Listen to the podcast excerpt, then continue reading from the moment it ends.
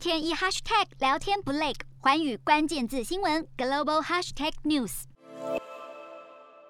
美国联邦航空总署 FAA 十四号表示，联邦快递已提交申请文件，希望在部分货机上加装红外线镭射反飞弹系统。申请文件上指出，联邦快递的反飞弹防御系统能将红外线镭射能量导向来袭的飞弹，阻挠飞弹的追踪袭击。货机上搭载反飞弹系统听起来有点夸张，但绝非杞人忧天。根据美国国务院资料，一九七零年代至今，至少有四十架民用飞机遭可携式防空飞弹攻击。二零零三年，国际快递 DHL 的货机就曾遭到可携式防空飞弹破坏，被迫紧急降落伊拉克首都巴格达。目前，FAA 正在研议联邦航空的申请，评估加装反飞弹系统会不会对地勤人员造成额外风险。日韩焦点全面掌握，东亚局势全球关注。我是主播刘以晴，全新节目《寰宇看东亚》，锁定每周四晚间九点，《寰宇新闻》MOD 五零一中加八五开破二二二，以及晚间十点，《寰宇新闻》YouTube 频道播出。